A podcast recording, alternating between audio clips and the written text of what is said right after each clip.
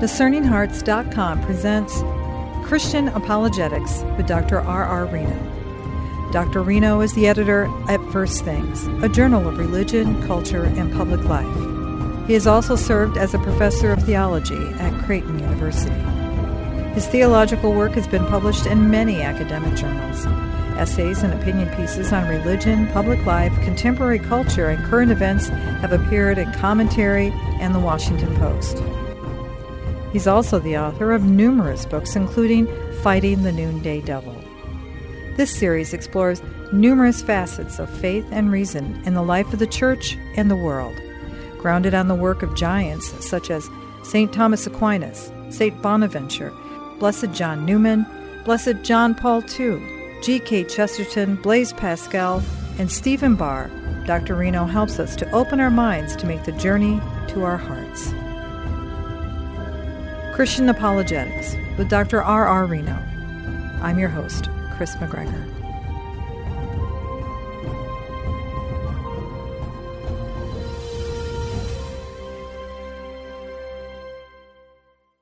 Welcome back, Professor Reno. A pleasure to be here.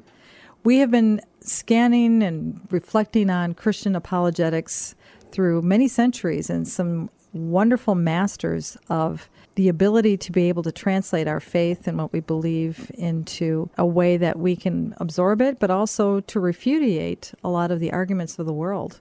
We've looked at everyone from Aquinas to Bonaventure to Newman, and it is quite wonderful that we're able to, as we approach the end of this, to look at someone who has kind of had a renaissance maybe in the last maybe Yeah, 10 so. years or Yeah. so. G.K. Chesterton. Yeah, he's a fascinating figure, you know, born in the 19th century and sort of flourished in the first half of the 20th century. He died in the 1930s. Um, and, uh, uh, you know, kind of an extraordinary literary figure, jour- journalist, uh, art critic, um, uh, not really formally trained, went to art school instead of going off to college.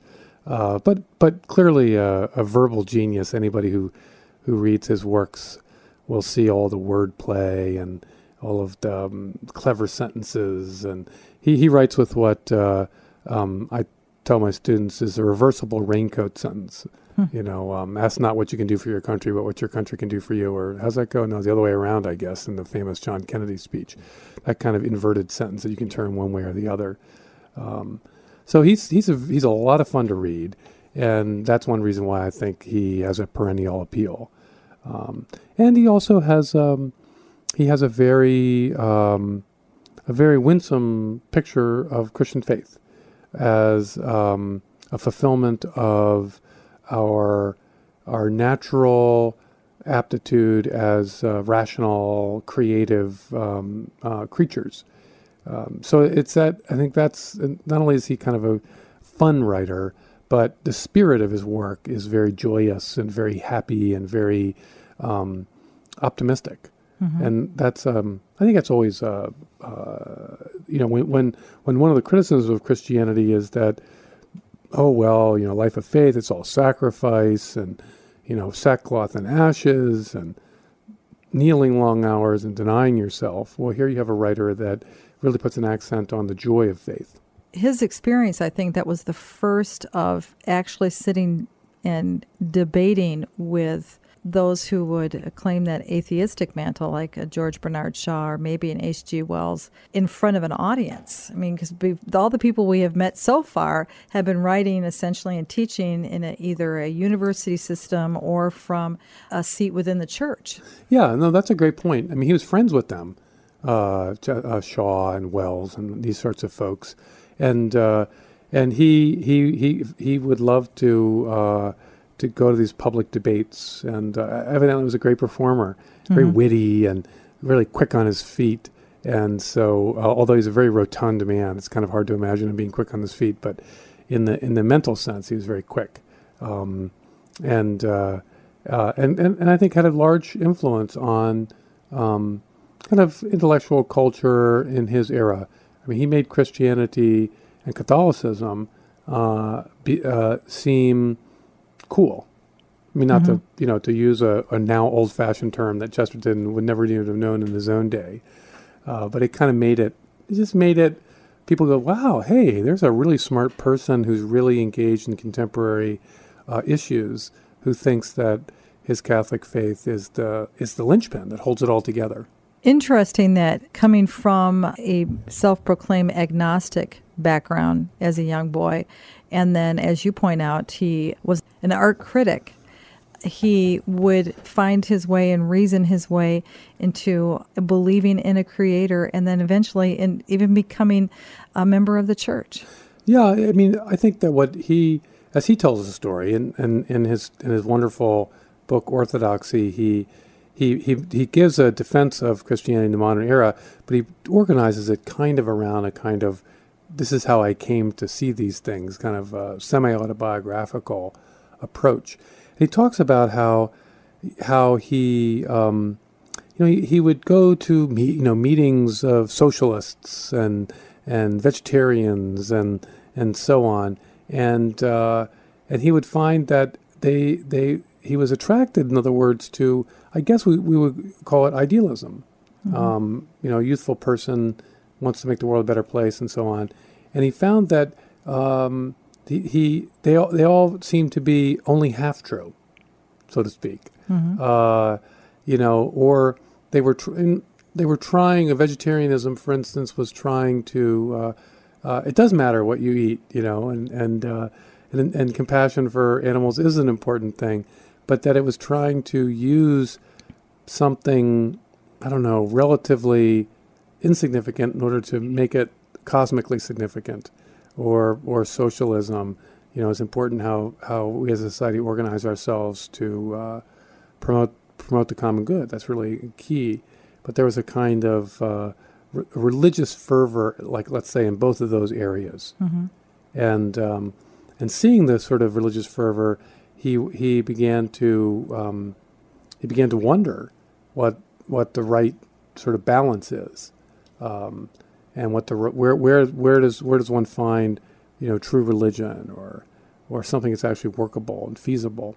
And then when he when he started to he realized that that the people he hung around with, the sort of progressive, free thinking crowd, um, that they were that they weren't really free thinking. They had their, all their own dogmas, so to speak, and that they're they he he has, he has a wonderfully funny passage where he talks about how Christianity is criticized for being too pessimistic, doctrine of original sin, of course, and at the same time, in the next breath, criticized for being too optimistic, life after death, and uh, and that Christianity is, on the one hand, criticized for its violence, crusades and so forth, and then at the next moment, criticized for its pacifism, his Sermon on the Mount, for Francis of Assisi.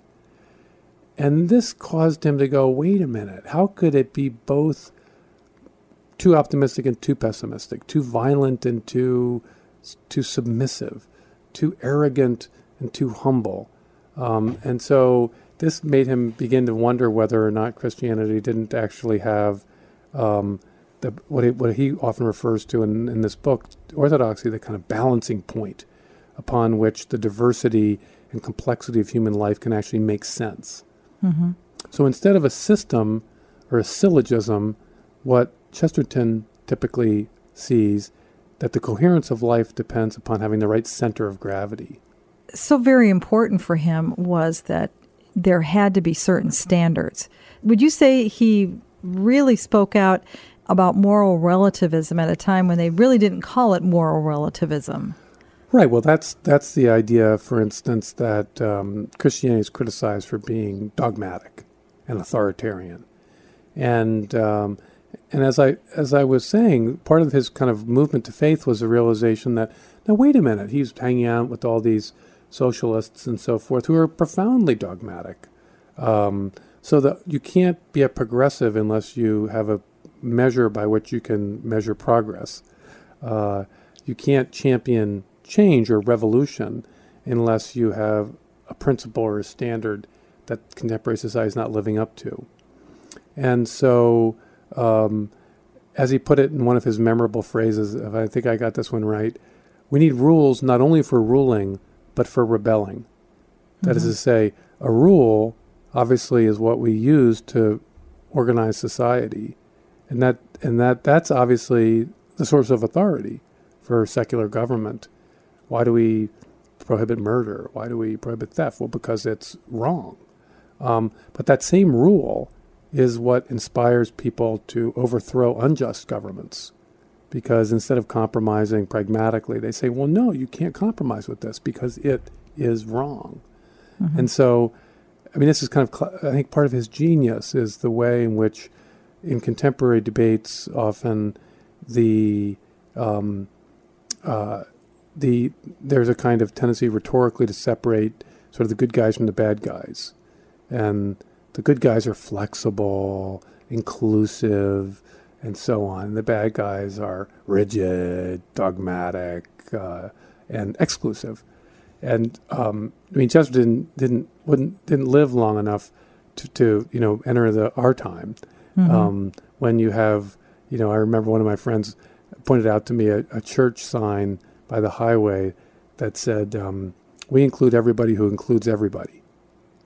Uh, which actually, as my friend pointed out, turns out to be not very many people. so that becomes right. like you know, tolerance becomes its own dogma, mm-hmm. so to speak, or inclusivity becomes its own dogma, or relevance becomes its own dogma. Um, and uh, and Chesterton just had a great nose for this sort of thing, um, and an ability to uh, to draw it out. And this is one of the reasons why, even though the book is 100 years old, it's really very timely. And you, you feel you feel that uh, uh, his his kind of vigorous, fun, kind of witty engagement with um, secular critics of Christianity uh, are still really quite quite helpful today. It is. You have to laugh when he compares madmen and materialists. That they think the same. They think the same, and and this goes back to the notion that um, we make sense out of life when we find the proper point of gravity, center of gravity. Mm-hmm. And the madman and the materialist are both people who have gone, if you will, off the rails or have lost that center of gravity. And how does this happen? Well, I mean, for the madman, uh, uh, it happens in obviously a person who's mentally ill for lots of reasons. Mm-hmm. But one manifestation might be a kind of insistence on a single point to the exclusion of reason. So someone is paranoid, for instance, thinks that they're going to be assassinated or that their food is being poisoned and so on. And and and I mean, I've known people who are in a very mild sense paranoid and and not not institutionalized, but and, and you know you kind of walk away saying it's really it's hard to live a life where the diversity of reality is being crammed into this maniacal single preoccupation or concern and um, uh, and that is that must be difficult to mm-hmm. overcome, and, and, and, and people do try to overcome that um, in in their treatment. Um, but the materialist is doing the same thing, trying to cram the diversity of human reality into a single system. Uh, it is the case that sometimes people are out to get you. That's the famous joke, you know uh, if people are out to get you, then right, it's not paranoia, it's realism, you know. uh, and it is the case that we are material beings. I mean, my body is material and so on. But it's a kind of mania that wants to reduce all human experience to material things. Um, and so it's kind of brilliant the way he draws that out, and clever, and um, and also again, uh, sort of, at least you know, my experience. Um, you know, listening to lecturers uh, who espouse a kind of strict materialism, uh, it, it kind of fits. I think, ooh, what's going on with that? You know, or another example of a mania might be a kind of strict utilitarianism, that everything at the end of the day depends upon the aggregate amount of experience, pleasure, or pain. Mm-hmm. And so you get someone like Peter Singer, who's really a very smart man, but who teaches at Princeton and has advocated that um, you know the rights of animals are the same as human beings, and that because uh, newborn infants don't have aren't sensate in in the way you know that in the way that uh, people who've achieved a high degree of consciousness we can kill them and so on and so forth. That you you kind of listen to him talk and you think there's a man whose moral uh, uh experience is in the grip of a theory, uh, and it's a kind of mania that's taken over what you and I would think of as just so nor- normal moral perceptions. So Chesterton looks around himself in modern life and thinks that an awful lot of modern philosophy is in the grips of manias of various sorts. We'll return in just a moment to Christian Apologetics with Dr. R. R. Reno. This is Dr. Anthony Lilles. And Chris McGregor, and we invite you to join us in a once in a lifetime Discerning Hearts Trinitarian pilgrimage throughout the Holy Land. This will be a unique opportunity for contemplative prayer, spiritual teaching, and fellowship in one of the holiest areas on the earth. The place is touched by the lives of Jesus, Mary, and the apostles. During this time, we will also walk closely in the company of the prophet Elijah through the most miraculous moments in salvation history, our history, which would later become pages in the gospel. Along with Sister Magdalite Balduc of the Community of the Beatitudes, the community of the famous Father Jacques Philippe, we hope to lead you into a new encounter with the great mysteries of our faith and a renewal of your devotion to the Lord. Join us May 26th through June 2nd, 2020. Please visit discerninghearts.com for a full itinerary and learn more about the contemplative Discerning Hearts Trinitarian pilgrimage to the Holy Land.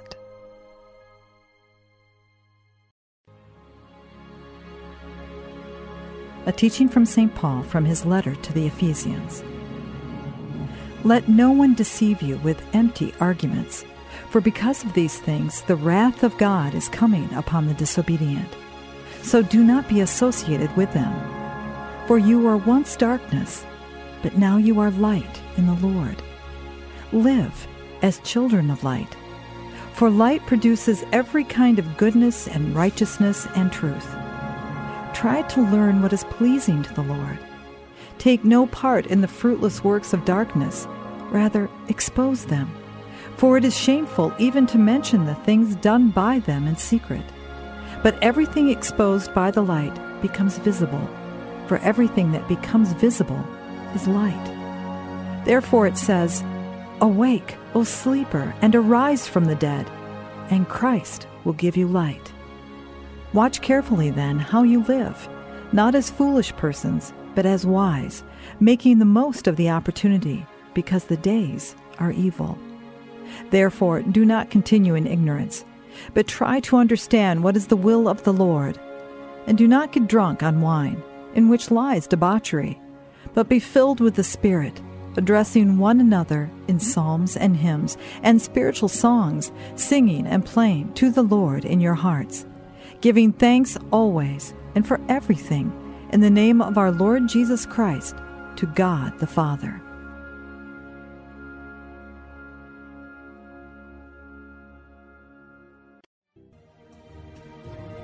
Hello, my name is Deacon Omar Gutierrez, and I want to ask you to support Discerning Hearts in a special way. We, Chris McGregor, the board, and I all know that not everyone listening can help financially.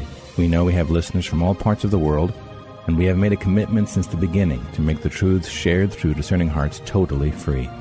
So while you may not be able to contribute financially, what you can do is certainly pray, but also give us positive reviews on whatever platform you use to listen to us.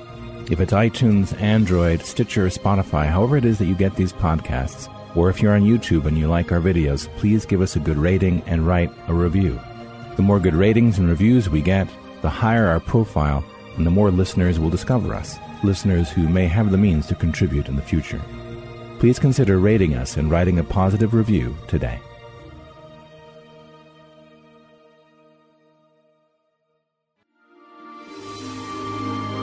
We now return to Christian Apologetics with Dr. R. R. Reno.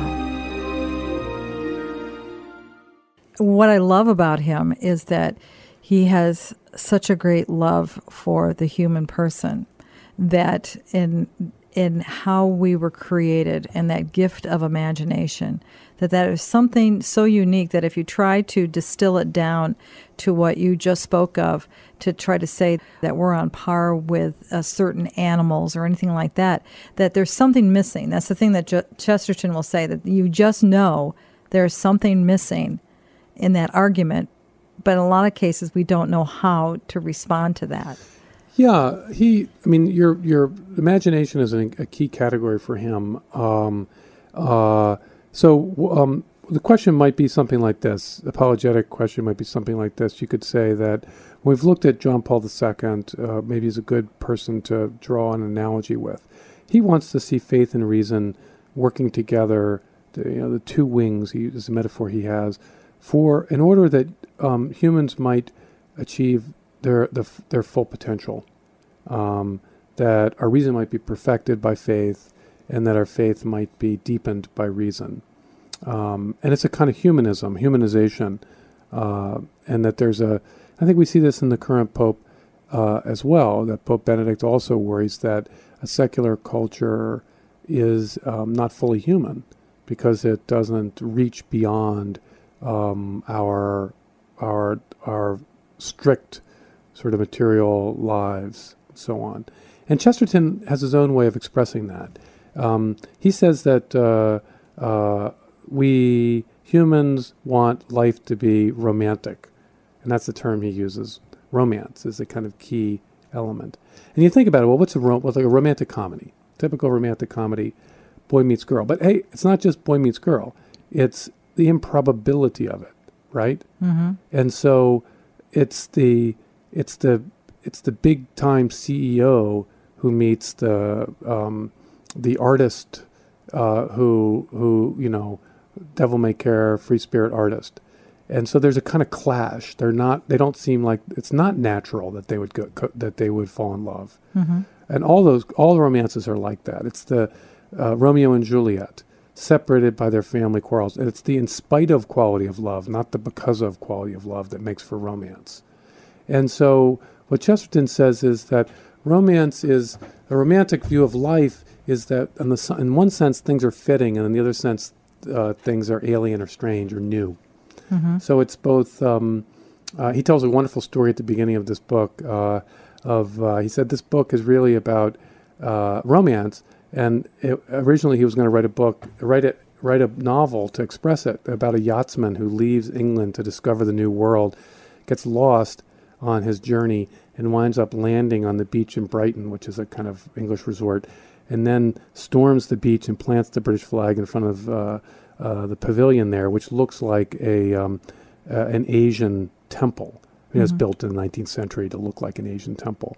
And as he's doing it, he suddenly realizes that he hasn't discovered a new land, but he's actually come home again. and it's funny and amusing, but what what he says there is that this captures the true nature of what we desire, both to be uh, have wonder at the world and to be welcomed by the world. So it's wonder and welcome together that he thinks are the are the things that we seek, and that um, Christianity with the doctrine of the incarnation is a, both an affirmation through Christ's uh, the Son of uh, God becoming man is obviously uh, uh, uh, an affirmation of our humanity, but the fact that he's very God, he's very man and very God, very very divine, divine and human. That the divine dimension pulls us and stretches us beyond uh, our natural lives. So it's that combination together that he thinks Christianity um, provides us with a way that we can both be angry at the world and at the same time love the world. Be be feel like this is where we belong, and at the same time be amazed uh, at um, the miracle of uh, uh, the miracle of the world as it is. So that's a pretty powerful insight, I think, Mm-hmm. and that goes beyond his clever phrasing and so on. A lot of people criticize Chesterton and say that, you know, he's just kind of a clever rhetorical writer. Ah, you know, I, I like it myself. I mean, I could Mhm. I like a well-turned sentence, but I think it's selling him short. He really does have a a vision of the ordinariness and the extraordinariness of the life of faith. Uh, that the life of faith both roots you in reality and also um, urges you towards uh, something completely uh, otherworldly. So you think about marriage and the celibate life. Mm-hmm. Christianity affirms both. Um, uh, marriage, I mean, what could be more, I don't know, what could be a more of an affirmation of our biological identities and our role in the natural life cycle? And then at the same time, Christianity affirms uh, the religious life and life of celibacy. And what could be more otherworldly? What could be more, as, what could be uh, more of an aspiration beyond the limitations of biological life? It's all paradox, isn't it? That's one of his views, right? That Paradox, at its worst, are two contradictions that you don't know what to do with. And for Chesterton, life is paradoxical, and Christianity and the doctrine of the incarnation, especially, provides you with a balancing point where the paradox don't conf- conflict with each other, they don't fight against each other, they don't destroy each other. Now we're coming to the close of the series that we, we began weeks ago. What is your hope for someone who has been following us? Well, I mean, I teach this material to my students, and uh, um, I have I have two goals. I think uh, with my students.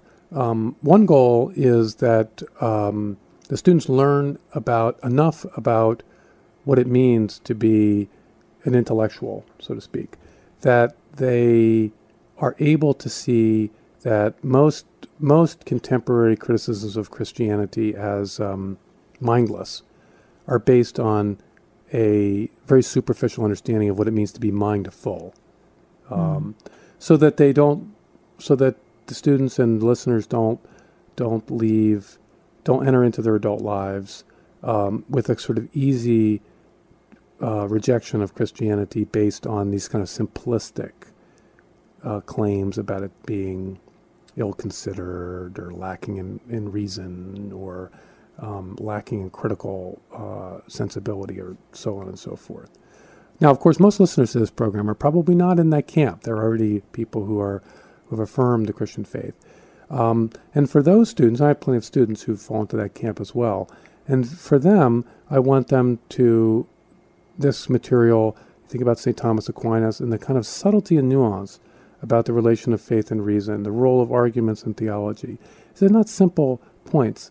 Uh, or John Paul II and his very powerful vision of the unity of faith and reason, that uh, that the life of inquiry, critical thought, um, reflection, exploration is um, has a complex and fruitful relationship to uh, the, the, uh, the doctrines of the faith, uh, the teachings of the church um, and that it's not just a matter of sort of lining up the arguments uh, against the outs- against the critics or for um, the faith. That apologetics is not just defending the faith against critics. Obviously, that's an important element, but it's also an opportunity to uh, see more more deeply um, the, the the the beauty of uh, the truths of faith and the way that they can penetrate into all kinds of different inquiries. I think the Stephen Barr treatment of science is a really good example of that.